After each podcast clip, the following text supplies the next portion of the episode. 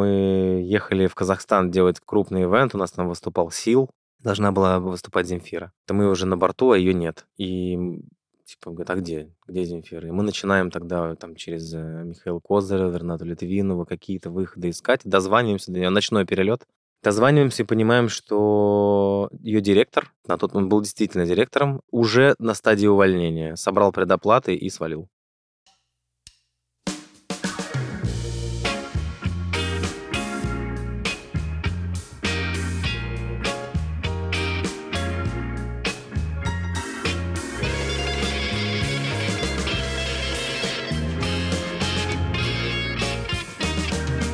Мы же с вами культурные люди.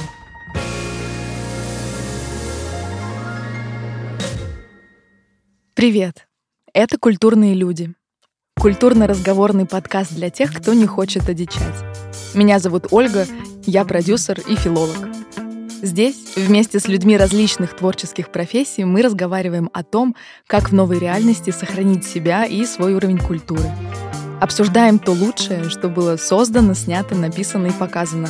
И что мы будем теперь со всем этим делать. Присоединяйтесь, ведь мы же с вами культурные люди.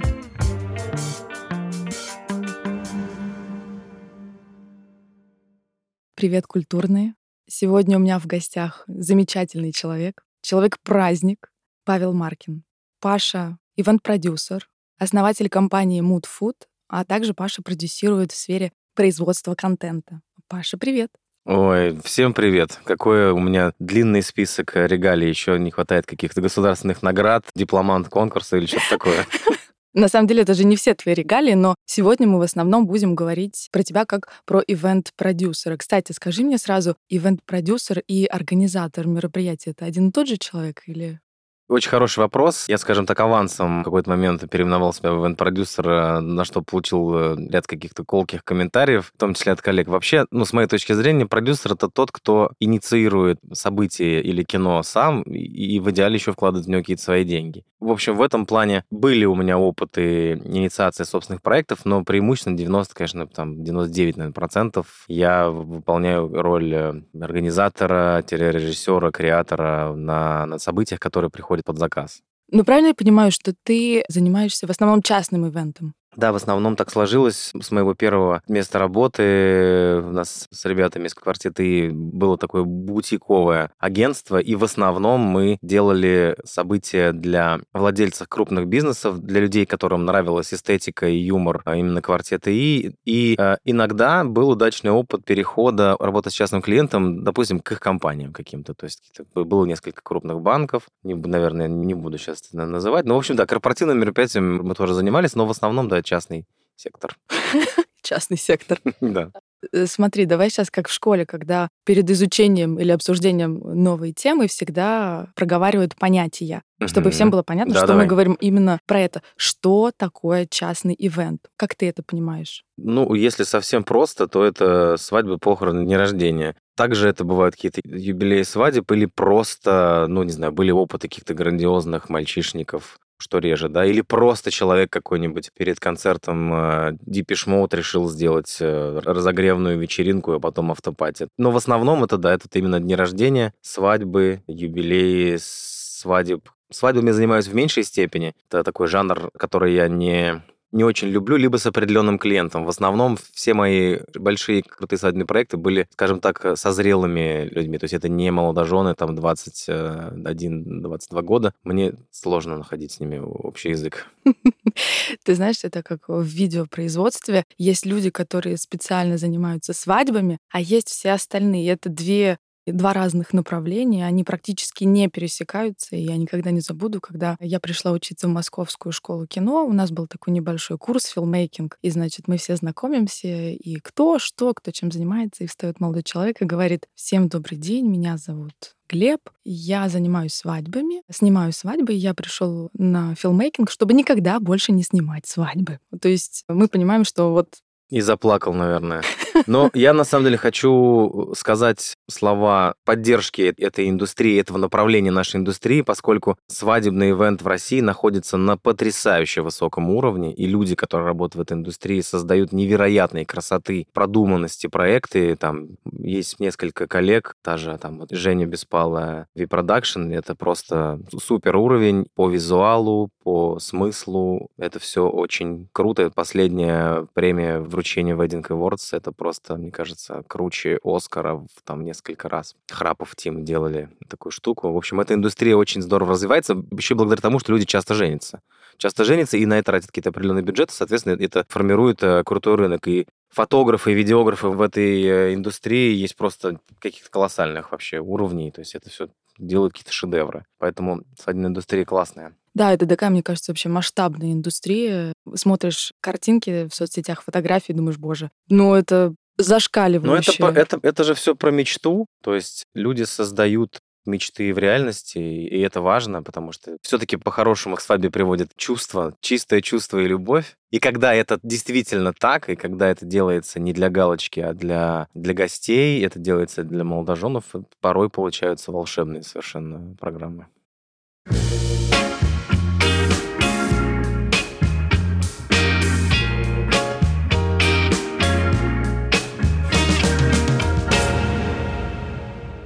Самый твой масштабный проект, которым ты гордишься? То есть смотри, это же тоже вот такая субъективная история. Есть масштабные в общем понимании, а есть какие-то, которым вот человек сам гордится. Вот какой-то проект, может быть, есть у тебя, которым ты гордишься, и для тебя он вот самый масштабный. Ну да, масштабирование бывает разное, наверное, с точки зрения бюджета, но это было бы странно, наверное, да, говорить про, про самый высокобюджетный проект. Ну тогда буду действовать э, по методу психологов. Какой первый в голову пришел, такой и расскажу. Давай.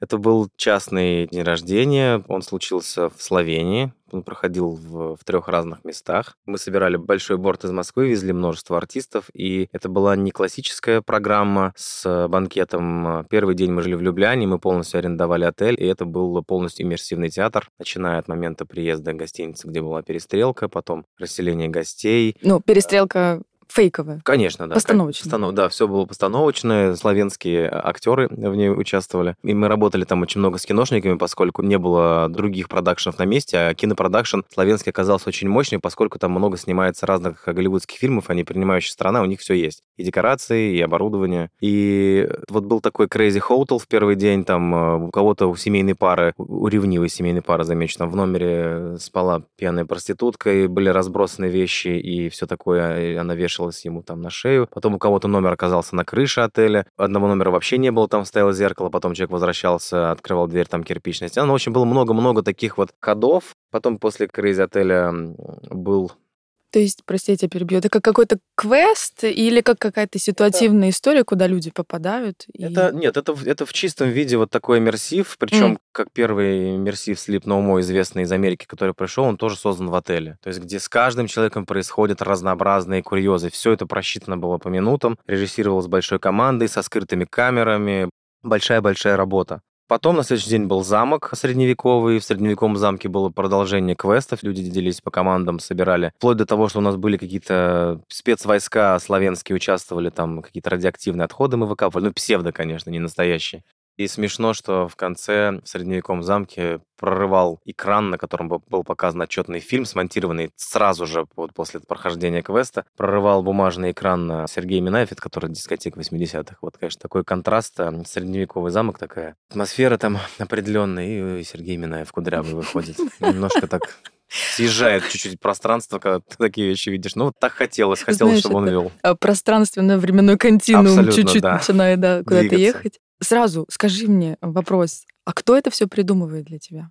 То есть, ну не для тебя, а для мероприятия. Чаще всего форму, вот оболочку я нахожу сам, чувствуя клиента. То есть я вот в этот раз было ровно так. Мы встретились с клиентом, он попросил меня сделать ему фильм к этому мероприятию, а я говорю, а почему ты не даешь мне сделать все мероприятие? Он говорит, напиши идею. Я ему за вечер написал, и он сразу сказал, покупаю. Понятно, что надо читать смету. Дальше, поскольку я не режиссер по своей профессии, я приглашаю каких-то режиссеров. Здесь был э, хороший театральный режиссер, ну, неизвестная фамилия, но хороший, крепкий театральный режиссер со сценаристом, с которым мы все это детально прорабатывали, эти десятки встреч, речь и подробно прописанный сценарий по образам. Дальше ты привлекаешь тех же людей из индустрии кино, костюм, грим. Мгм. Выпускающие режиссеры из каких-то... э, Отдельные команды обычно такие РПГ называются. Слушай, наверное, именно потому, что две эти индустрии, организация мероприятий, ивентов и кино так близки, возможно, поэтому ты и увлекаешься теперь кино тоже. Ну, Нет? Да, возможно, просто если смотреть вообще сверху, с высоты э, птичьего полета, то по цехам индустрия очень похожа. Мгм. По специфике не похожи, потому что ивент это онлайн, хотя, с другой стороны, есть же, есть же прямой эфир на телеке. Безусловно. Да, хотелось бы, да, в это верить, что он, что он все-таки есть. Ну да, сделаем вид, что э, окей, прямые эфиры на телевидении. А на есть. самом деле еще по поводу, почему кино, потому что изначально вот э, с ребятами из квартета И, с Александром Жигалкиным, таким известным достаточно режиссером, мы производили просто в начале 2000-х тонны юмористического контента для частного просмотра. Это то, чем сейчас промышляют другие компании. Я знаю, там они поставили это на поток. Мы снимали тоже вот эти серии интервью, перевертыши, юбилейные фильмы о компаниях, о людях. Просто производили в огромном количестве, поэтому я просто давно с малой формы начал, знаю, как это все работает. Паш, идеальное мероприятие. Это.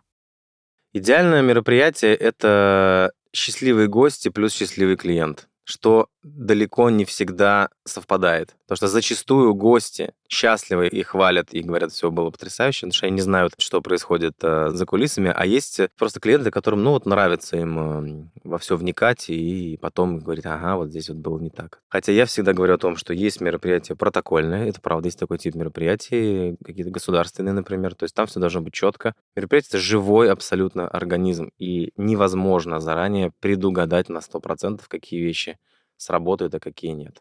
Хорошо, тогда для тебя идеальное мероприятие, которое, условно, ты бы хотел сделать, или, может быть, ты его уже сделал, Ты- есть у тебя какой-то там индикатор, вот так вот идеально. Такое уже было или э, оно еще впереди, возможно? Ну, э, честно сказать, э, много было идеальных мероприятий. Вообще, вот скажу так, идеальное мероприятие — это когда клиент доволен и когда ты хорошо заработал. Э, Я не могу не согласиться. Вот, вот, ну, я, может быть, говорю какие-то банальные вещи, но для меня это ровно так, поскольку зачастую бывает, что ты где-то перевыложился, наступил себе на горло и сделал круто, но остался небольшой осадочек. Но, я говорю, у меня такого почти не бывает, слава богу, спасибо всем моим клиентам за доверие во всех смыслах. Все обычно получается здорово.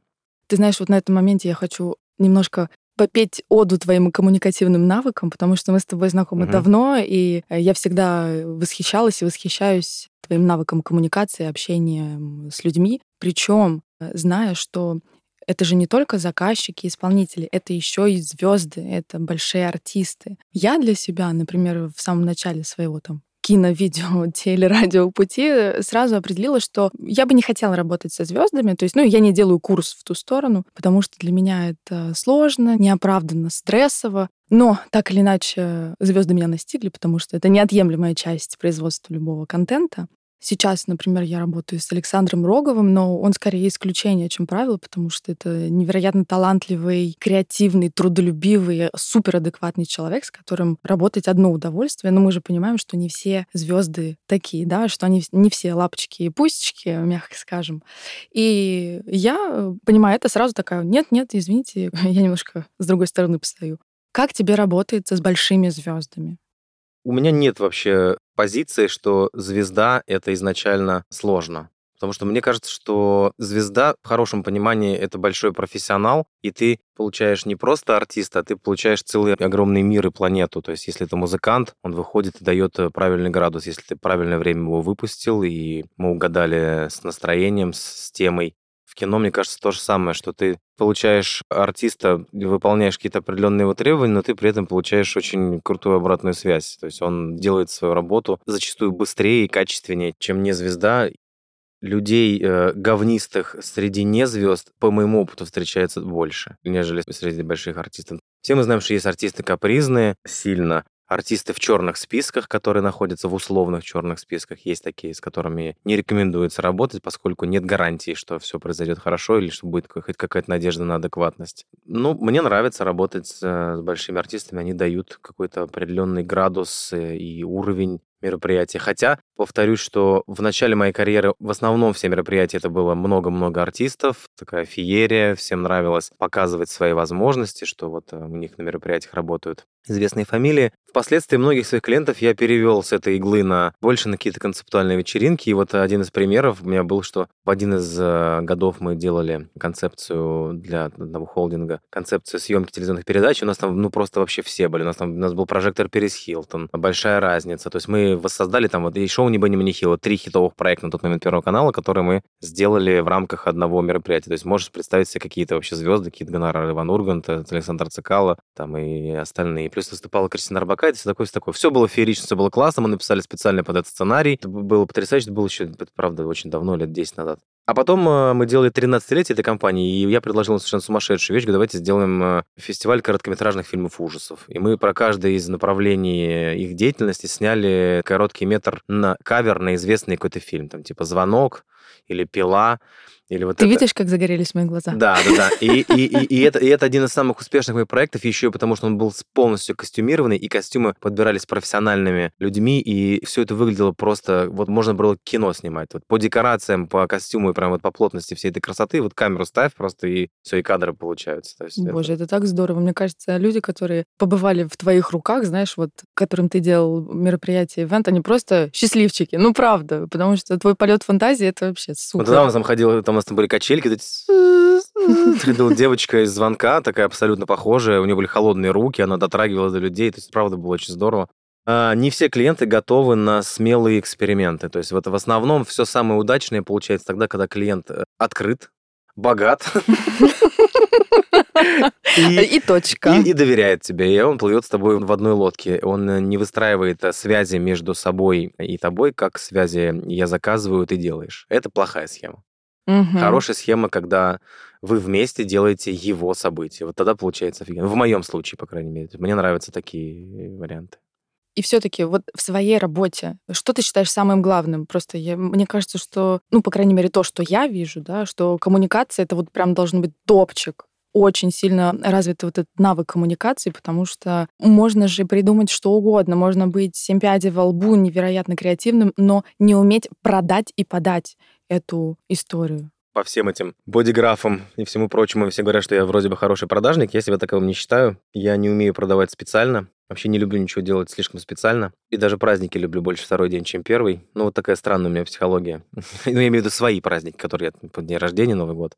Но я люблю диалог всегда. Мне кажется, что здесь, когда вот мне легко, когда льется, я вообще обожаю стадию рождения идеи. Это самая яркая, самая фееричная часть, когда я вижу, что я что-то предлагаю, пробую, щупаю, вижу, как э, глаза тухнут либо загораются, и вот эта игра, она самая интересная, то есть чувствование. Я человек с сильной эмпатией, это как любое явление, мой и плюс, и беда, но вот, наверное, это позволяет мне считывать какие-то волны пожеланий от клиента. Чем хорош частный клиент? Ты разговариваешь с тем человеком, который реагирует, он же выделяет бюджет. Работа с крупной компанией — это многослойная история, ты зачастую ждешь решений от руководителя, а неизвестно, в каком виде до него доходит информация. Там это может быть искаженная совершенно через все маркетинговые пиар или HR-отделы, и это пока там все это происходит. То есть Да. она- и, и чаще всего это мероприятие сделать сложно с такой вот душой, как когда у тебя есть доступ к телу. Мгм. Когда у тебя есть доступ к телу, и среди крупных компаний у нас такие опыты тоже были. Грубо говоря, отдел маркетинга, с ними обсуждались какие-то базовые вещи, еда, вода, парковка,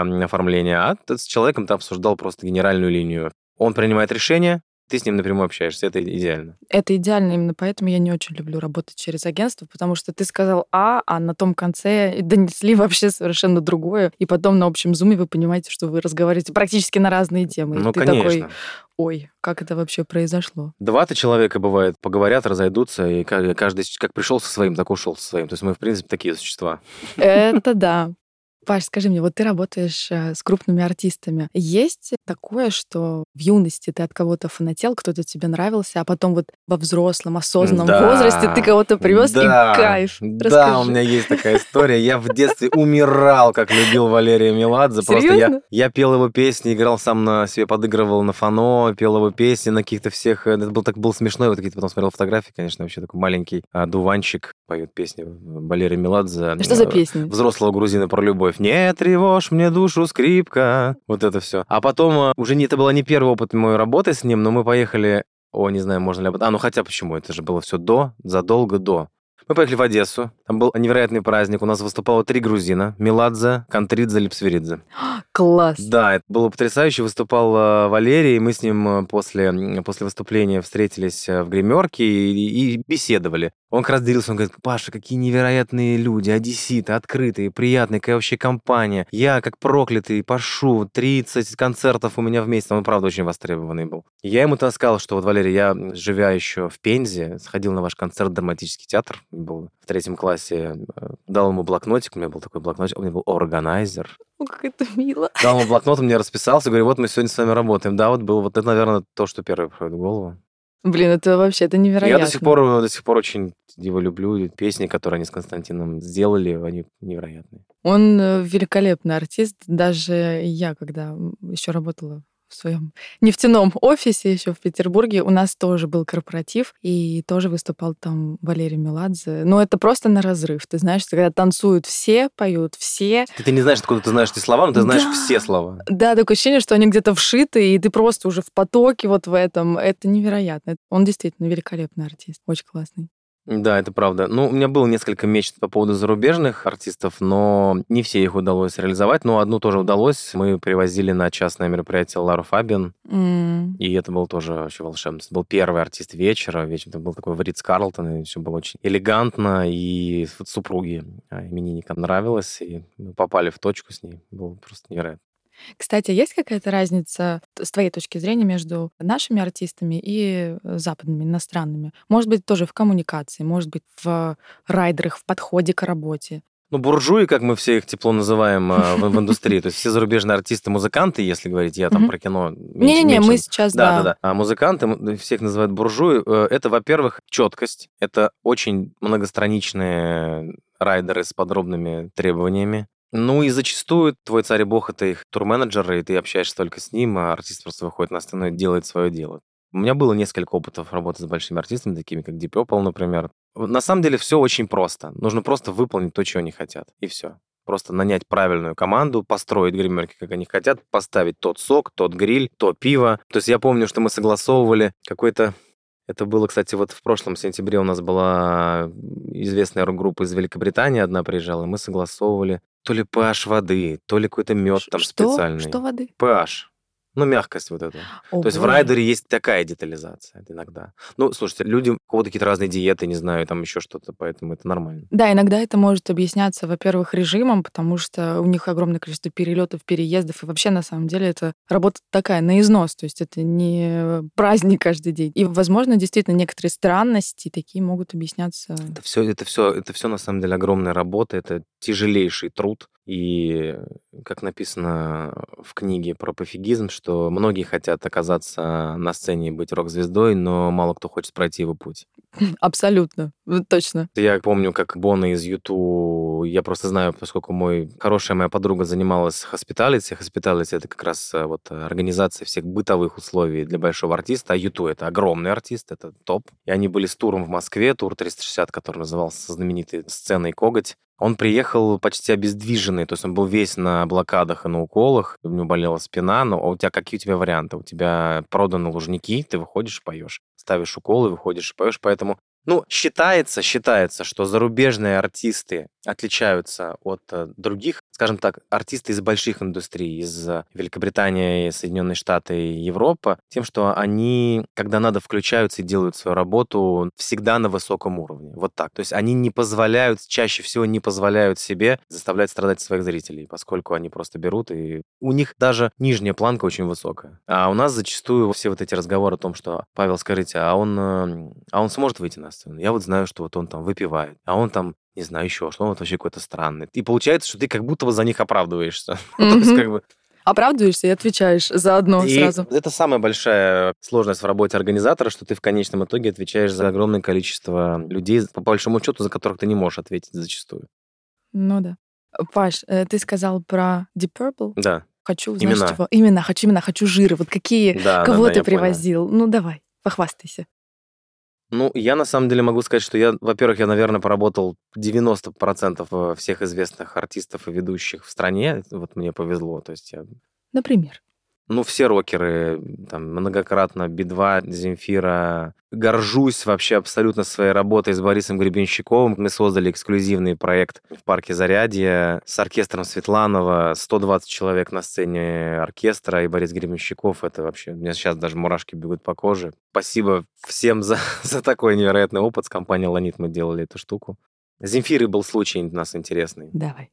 Или мы случай пока отложим? Нет, давай, давай, давай. Да, это было на заре моей работы. Мы ехали в Казахстан делать крупный ивент. У нас там выступал Сил. Должна была выступать Земфира. Вот, и мы уже на борту, а ее нет. И типа, говорят, а где?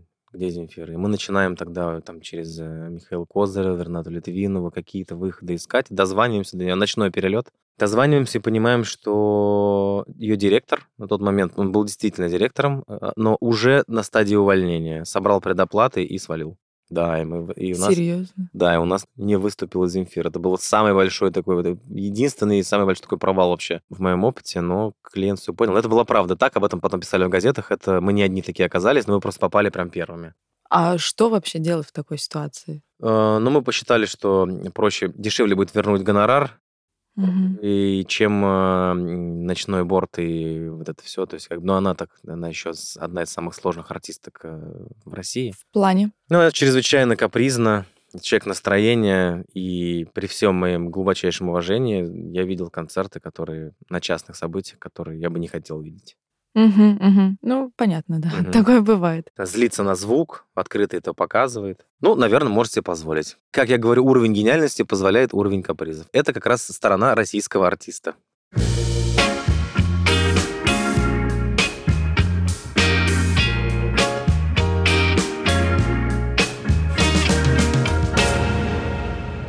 А, был интересный проект с трибютами, кстати. Вот в той же Словении у нас был трибют. Знаешь, что такое? Ну, грубо говоря, у каждой там группы есть некий официальный или неофициальный трибют. То есть это команда, которая похожа и внешне, и по голосу на большого какого-то... Да-да-да. Мы делали как раз в том, в том самом славянском замке трибют Майкла Джексона. Но делать трибют Майкла Джексона абсолютно правильно, потому что, потому что Майкла Джексона больше с нами нет. а, Поэтому, а вот когда делают трибют на живого какого-то музыканта, это немножко смотрится.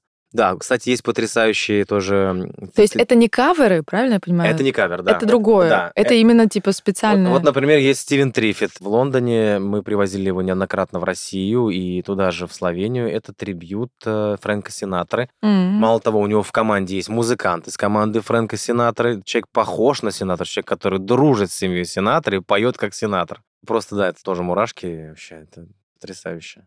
У меня же, да, был вопрос по поводу интересного и райдера, или случая, Ага. или еще чего-то. Вот ты рассказал про Земфиру. Ну, то есть это больше провальная все-таки, да, история, какой-то случай. А были, может быть, какие-то у тебя курьезные, связанные тоже со звездами, с мероприятиями? Скажите, а как вы придумываете ваши шутки? Наверное, курите траву или пьете алкоголь? Как вы, где, где вы черпаете вдохновение, да, вот эти? Обожаю вот эту такую журналистику. А, Ну, простите. Не-не-не, нормально, нормально. Я просто, я, я чисто ради смеха. Но я думаю, что людьми, падающими в большие торты, наверное, никого уже не удивить, особенно людей из ивент-индустрии. Было такое, что женщина такая большая из отдела бухгалтерии. Она специально это сделала? Нет, она просто именно грохнулась в гигантский многоэтажный торт прям на мероприятии большом. Курьезы. Да, я просто должна сказать, что когда я прислала Павлу сценарий, Павел сказал, я его читать не буду, я буду экспромтом. Да, надо было вот за случаев-то понаспоминать. Вот, естественно. Ну ладно, чтобы тебя не учить, я предлагаю... Не, я вспомню, что-то еще вспомню. Да ты точно вспомнишь, мы же будем еще долго разговаривать с тобой. Я же тебя не отпущу, пока ты Ну, не вспомнишь. пока студия не закончится. В общем, была история, когда невеста пришла заказывать мероприятие и попросила откат. Сама себе? Ну, как сама себе, бюджет-то чей? Мужний. Серьезно? Да, ну, не было этого события у нас, но факт остается фактом. Это...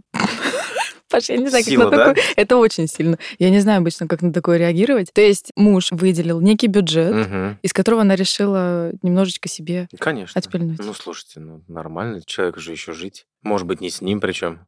Просто. Просто жить, да. Или танец невесты в белье агент-провокатор на мероприятии, и на этом окончание свадьбы вообще тоже такая есть. А почему она закончилась? Э, Мама жениха подумала, что не нужна им такая невеста. И все? Все, да, все. Нет, ну серьезно, прям Да, да, да, серьезно, серьезно, все. О боже. Я думаю, это открытием было для всех, и для мамы, и для О, жениха, и для а, невесты. раскрылась, скажем так.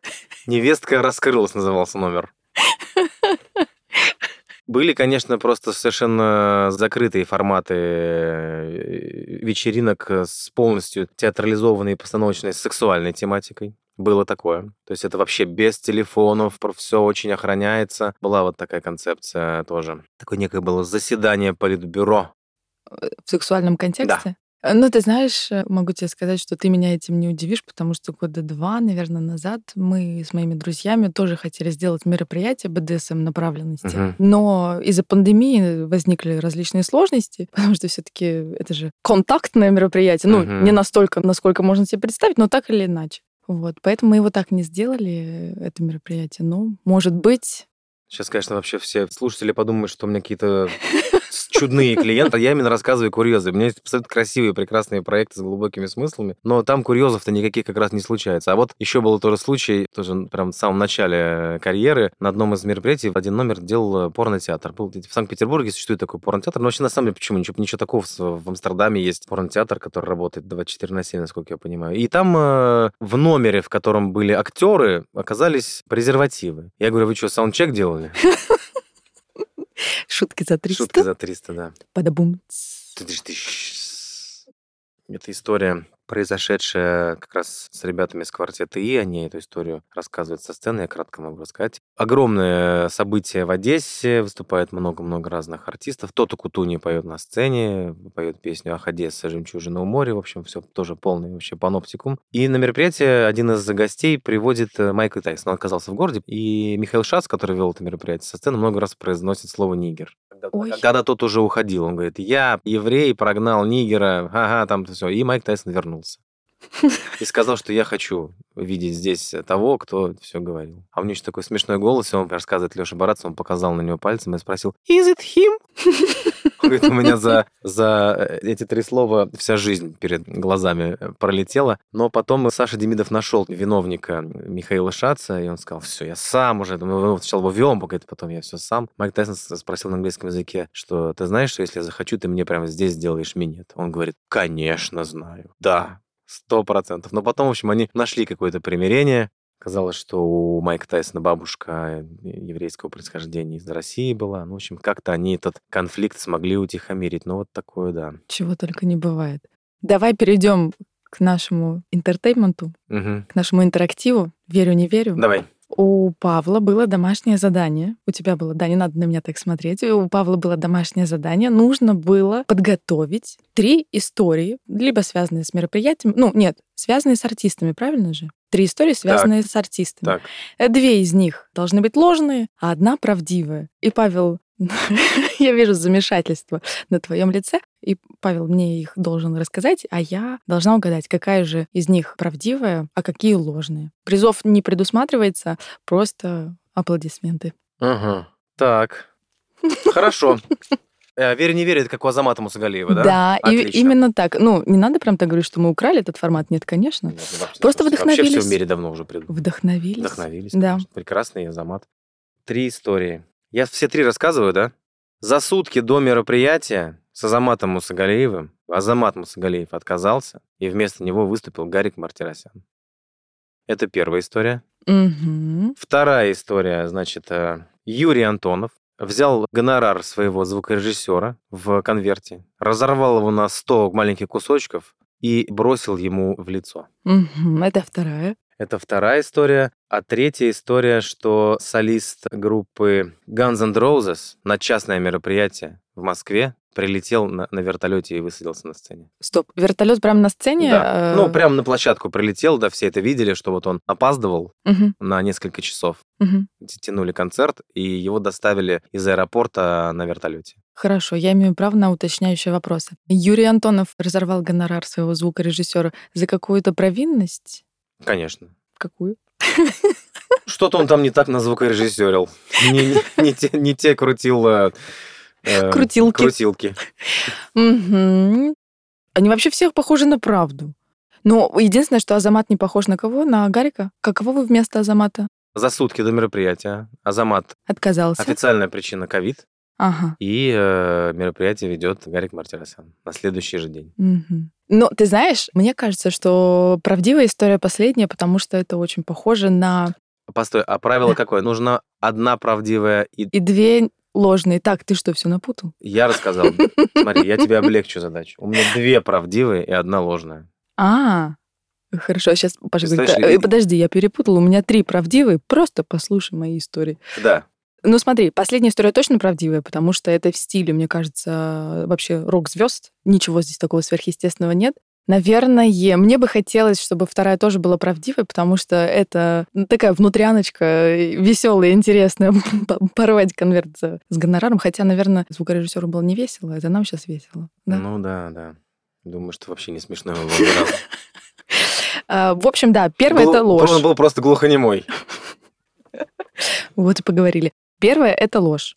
А, нет, первая это правда, вторая это правда, третья... Ну, смотри, я, Ну. я- я тебе скажу так, что чисто гипотетически такая история с э, Аксель Роузом могла произойти, потому что абсолютно в духе таких артистов, и он действительно опаздывал, но, конечно, просто на вертолете он не мог приземлиться на площадку, это должен был быть какой-нибудь... Ну, гипотетически такое могло быть, давай так. Ладно, ладно. Ну, кстати, я был на его частном концерте. Я, правда, не делал то мероприятие. В Москве было легендарное событие, называлось «Рок против жаб», на котором мне удалось поучаствовать в организации одного из них. Это мероприятие, на котором из года в год выступали Maroon 5, Prodigy, No Doubt. Ну, Guns N' Roses это была просто, мне кажется, вершина вообще. И No Doubt, конечно, который распался на тот момент, выступал в России, это было просто одуреть. У меня есть такой вопрос. Я не уверена, что он войдет в эфир, но просто хочу спросить, как ты думаешь, когда в будущем мы сможем еще у нас в России увидеть а, иностранных артистов? Хороший вопрос. Этот бизнес полностью закончился, и закончился он э, в том числе 1 апреля этого года. Я делал э, мероприятие для моего постоянного клиента. Это большая клиентская вечеринка, приуроченная к дню рождения этого человека. И мы должны были привести Gypsy Kings. Была концепция цыганская, и мы должны были вести Gypsy Kings, и мы предусмотрели все, что было связано с ковидом. Мы смогли выкружить визы очень каким-то там чудесным образом, их 18 человек.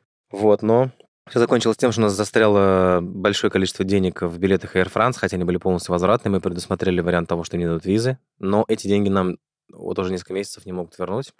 Букинга в России больше нет.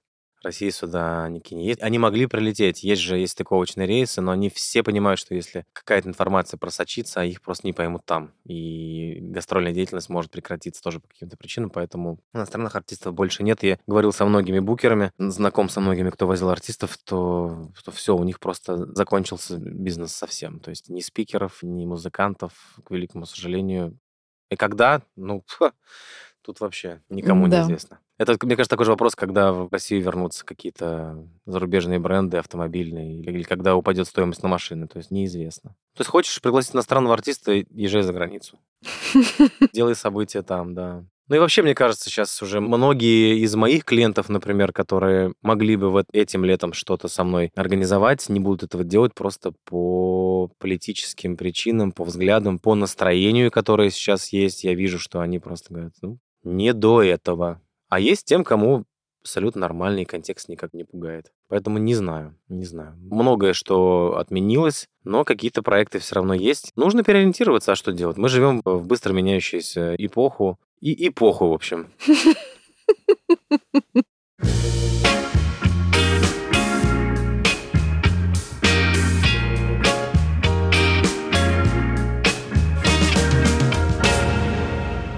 Ты уже говорил про случай с Земфирой, но это обстоятельства, да, сложилось так, Мгм. сложились так. Да. Есть ли у тебя какая-то история своего собственного провала? Я тебе объясню, почему я спрашиваю. Не с точки зрения похихикать, да, и поглумиться над этим, Мгм. а с точки зрения, как ты потом реабилитировался, как ты вышел из этого и, скажем, продолжил свою деятельность. Потому что лично для меня провал — это что-то невероятно страшное, просто, знаешь, как э, красная кнопка, которая вот э, горит, и я уже падаю в обморок.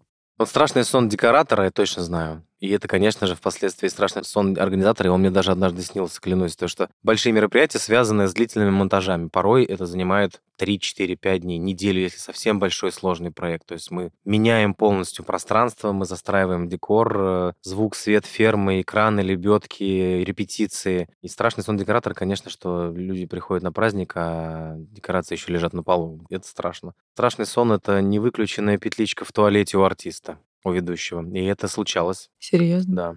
Это абсолютно киношная вещь. По-моему, такой был в фильме «Лжец-лжец», если я не ошибаюсь, где он пошел из зала суда с микрофоном в туалет, где он бил себя бачком унитаза, вот это, стульчиком себе. Так.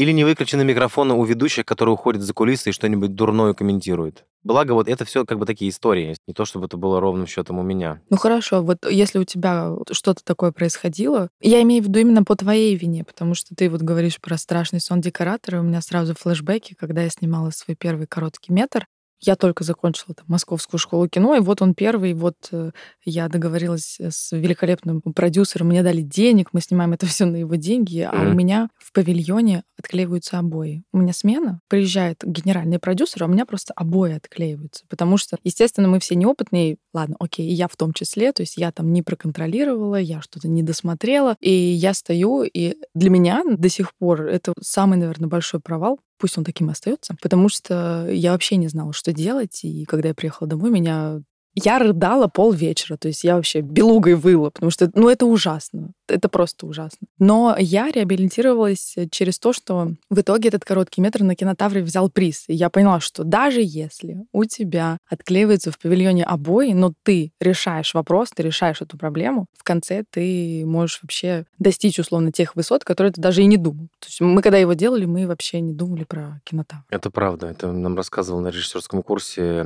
господин Лисогоров, если я правильно называю его фамилию, что известный художник-постановщик выстроил павильон для съемки «Глухаря» сериала и покрасила все стены в розовый цвет. Он говорит, мы когда приехали, мы обалдели. Он говорит, как? Где ты видела такие стены в российской мусарне? Где?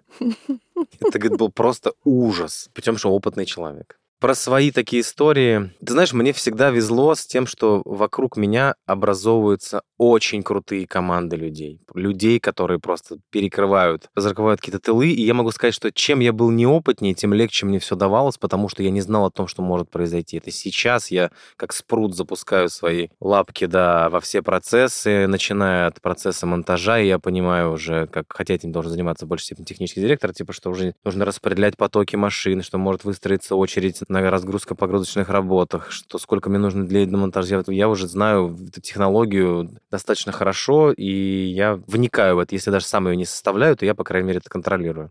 Не могу вспомнить, чтобы на моей памяти были какие-то серьезные косяки. Вот э, было такое, что чаще всего заливается на сервер контент в последние секунды. Вот это бывало. Угу. Вот прям в самые последние ты не успеваешь даже его прочекать. Это всегда сдача крови и нервы. То есть я прям всегда сильно болею за это, что в моих мероприятиях всегда в основном очень много содержательного контента. Даже в меньшей степени это какая-то постановочная режиссура, там, э, пластика, хореография или что-то. То есть это в основном, мои мероприятия в основном про содержание. Это пошло изначально в школу, которую мне дали квартеты. То есть люди, которые всегда были больше про содержание, чем про форму. Поэтому я тоже продолжаю эту традицию, скажем, и клиенты ко мне приходят такие, которым нравится создавать какие-то осмысленные вещи. Можно же, да, говорить, что вот э, твой муж Конечно, твой муж, естественно. Твой муж, да, Рамиль, и ты тоже со мной уже создали ряд каких-то классных проектов. То есть там для бизнесмена русского, живущего в Лондоне, мы сделали классный фильм, там, ремейк на Эркюль Пуаро. Прекрасная работа, очень содержательная, что сама по себе является для человека уже праздником. Мне нравится делать э, контент для событий. То, что они переделывают до последнего момента, это вот да. Ну да, это всегда сердечко ёкает, уже когда дедлайны подходят, а ты понимаешь, что вот-вот, вот-вот, это есть такое. Знаешь, о чем хочу еще поговорить? С кем, как не с тобой, об этом разговаривать? Так. О культуре празднования в целом. Угу. Вот вообще в общем и целом. Как ты думаешь, зачем люди празднуют? Зачем они отмечают что-то? Вот, например, я уже несколько лет не отмечаю день рождения. Ну так просто складывается, как угу. обычно, знаешь, что времени нет, то еще чего-то. Угу. И я заметила, что у меня все вот эти последние года, они в такую большую колбасу слились, то есть я их не разделяю. Вот что-то идет, идет, идет как-то. Во-первых, ты абсолютно права. Я считаю, что праздники это определенные зарубки такие. Вот лично для меня, для человека, который обожает своих друзей, и я считаю, что это взаимно, для меня важно их собирать. Я просто обожаю собирать гостей сам. Я обожаю дарить им какое-то удовольствие.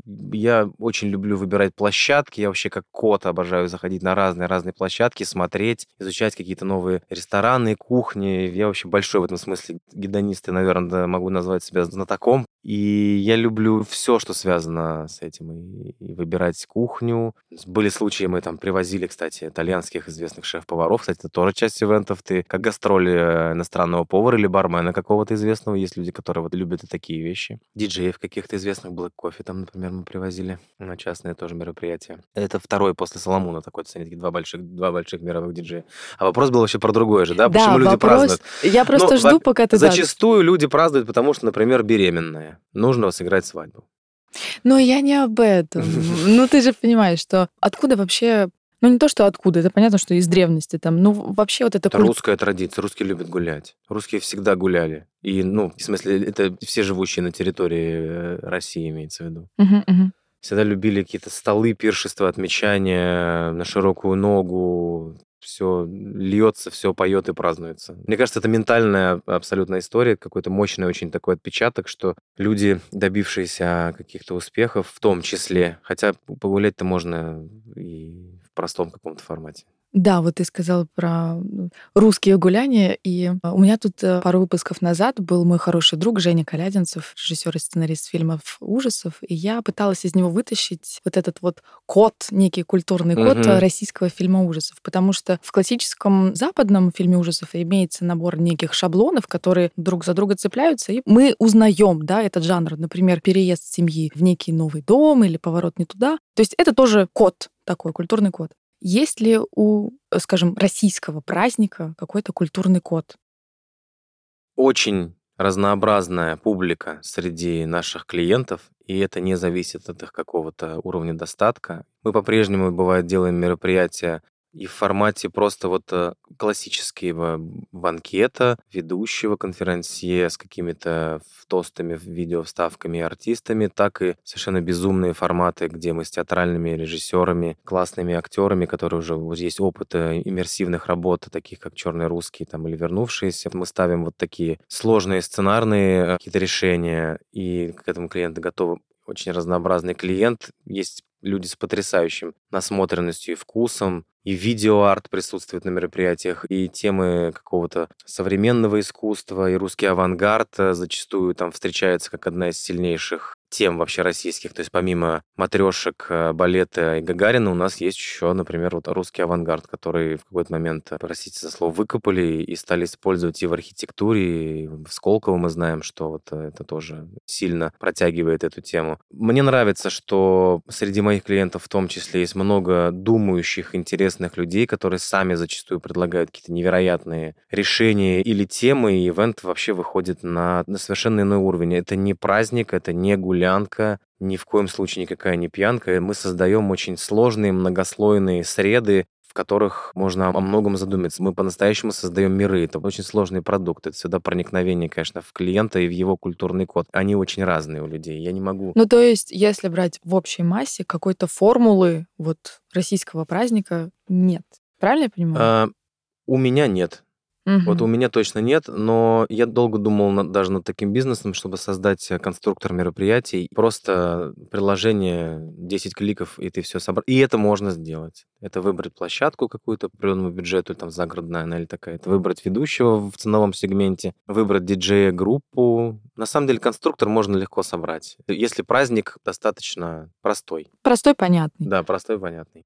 А есть ли у тебя профессиональная деформация, когда ты приходишь на чужое мероприятие, на чужой день рождения, например, и э, вместо того, чтобы расслабиться и отдаться вот этому потоку веселья, смотришь так, тут косячок, тут классно, я бы себе взял в работу. Просто я, когда смотрю фильмы, я уже не могу просто смотреть. Не, я давно вылечился от этого абсолютно. У меня нет профессиональной деформации, у меня есть моя человеческая просто уже, если это можно так назвать, деформация. То есть просто я ну, знаю, как бывает хорошо во всем. Мгм. И не хочу тратить свою жизнь на, на, на то, что бывает плохо. Как говорил Жванецкий, что жизнь не настолько длинна, чтобы дочитывать неинтересные книги или ходить на неинтересные концерты, поэтому лучше уйти. Все может быть очень просто и не изысканно, но при этом с большим вкусом и любовью. И это будет чувствоваться. Поэтому не хочу тратить свою жизнь на какие-то... на дурновкусие, скажем.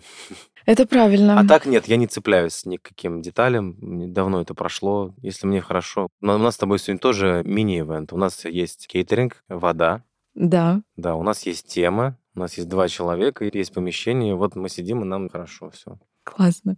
Ты знаешь, у меня есть инсайдерская информация. Ты мне сейчас э, должен помочь, как это правильно называется, Мгм. чтобы я вдруг тебя не обозвала ни в коем случае. Я знаю, что ты вообще учился на страховщика.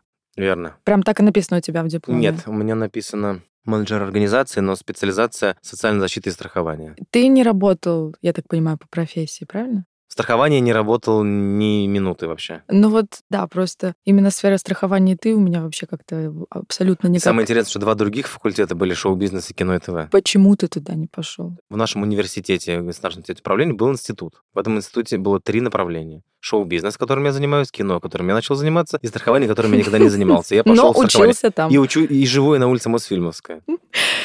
Смотри, э, в чем, собственно, заключается вопрос. Давай представим, что э, где-то в параллельной вселенной Мгм. живет Павел Маркин, который все-таки пошел работать по профессии, стал страховщиком. Я, кстати, на самом деле вообще верю в многовариантность Вселенной, что есть большое количество параллельных реальностей. И, например, чем ближе эта реальность к нашей, а тем меньше она отличается. Ну, условно, ты в параллельной реальности сидишь передо мной не в голубом поло, или что это, футболочка прекрасная, Футболочка, футболочка. а не в голубой футболочке, а там, в розовой, например. Да? Но чем дальше, тем различия могут быть обширнее и больше. И, например, в какой-то параллельной вселенной, которая далеко от нас, Павел Маркин, он страховщик. Мгм. Что бы ты ему сказал, если бы вселенные пересеклись, и ты с ним встретился? Страховщик. Слово такое страшное. Слово вообще неприятное, на самом деле. Я вообще всегда хотел быть э, белым воротничком. Такое у меня было желание. Не знаю, откуда я нарисовал себе такую такое видение себя в будущем, но оказалось, конечно, вообще это все не так никаких. Только голубенькие футболочки. Вот мне нравится. Ну, Хотя рубашки тоже я ношу. Я бы сказал ему, занимайся кино. То есть даже не организацией праздников, а именно кино. Да. Но представь, что в той э, параллельной вселенной Павел Маркин, он, э, а, я не знаю, в какой-то момент, может быть, э, не было смелости у него сделать этот выбор. Он подумал, что раз он отучился, он и пошел э, в это страхование. Или там родители настояли, или девушка, кто-нибудь. И ты же видишь, как человек мучается в роли страховщика. А тут ты из другой вселенной пришел в голубой футболочке и говоришь, снял наушники и говоришь, чувак, Ой, что бы я ему сказал? Я бы ему сказал, что ты знаешь, Паш, ты не расстраивайся. На самом деле гибкого графика нет. Делаю, что хочу, в понедельник тоже такого нет. Интересной работы нет. Широкого круга общения с, э, с разнообразными людьми тоже нет. Вот договор страхования есть, сервейеры есть, риски есть, а всего этого остального нет. Живи спокойно, у тебя все хорошо. и исчез.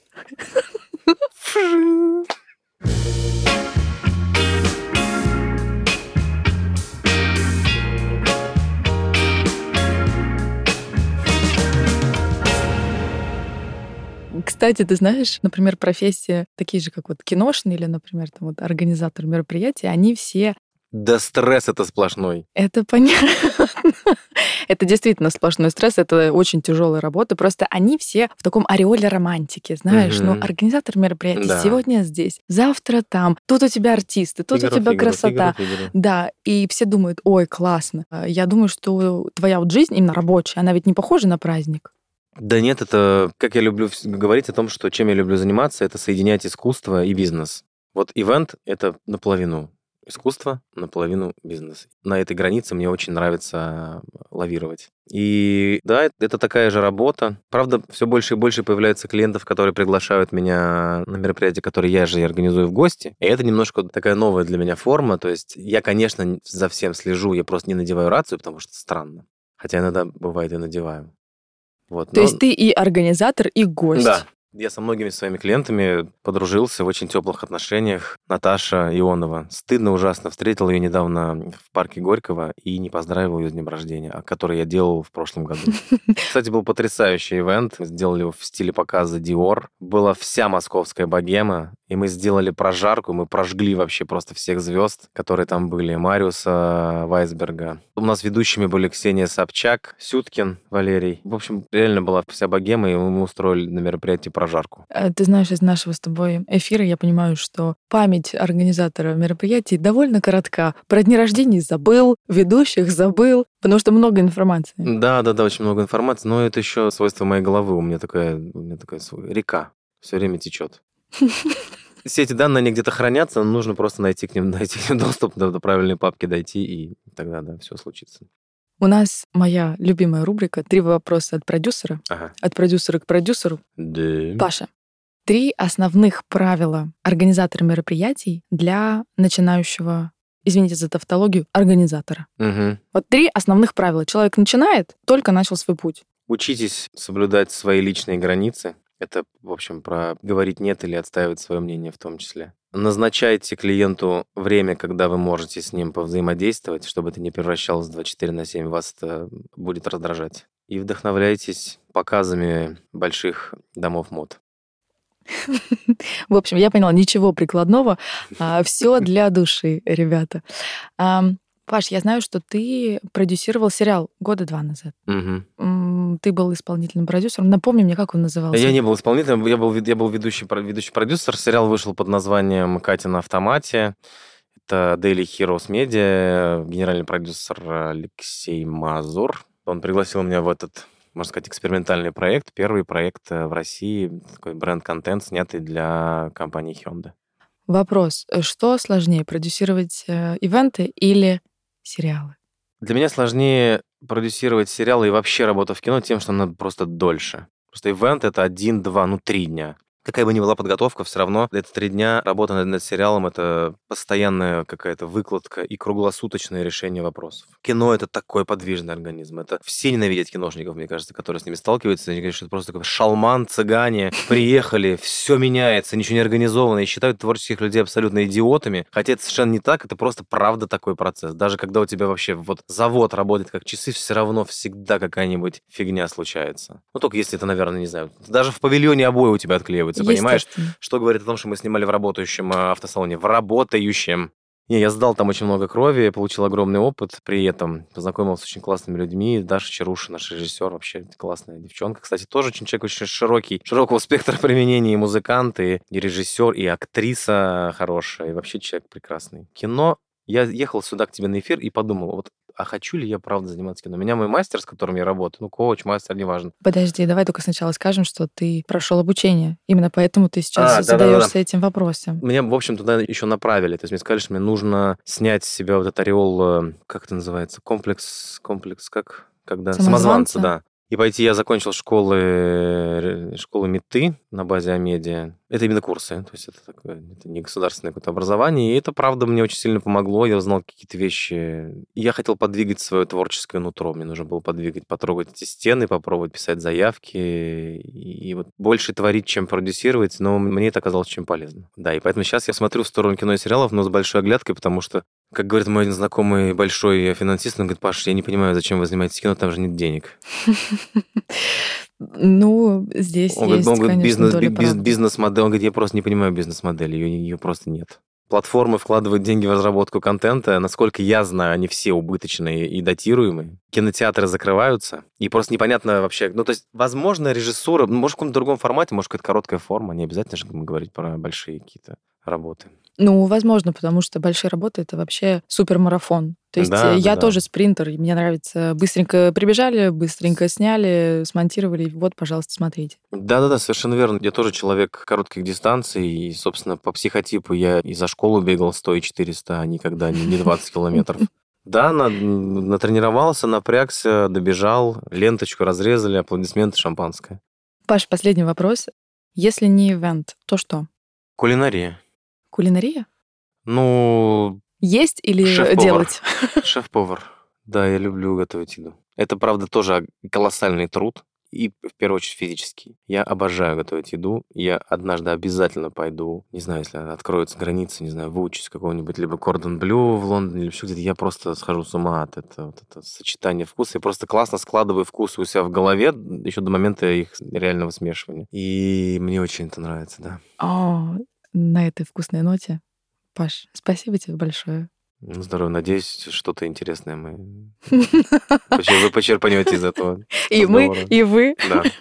Спасибо. Все, всем спасибо, пока.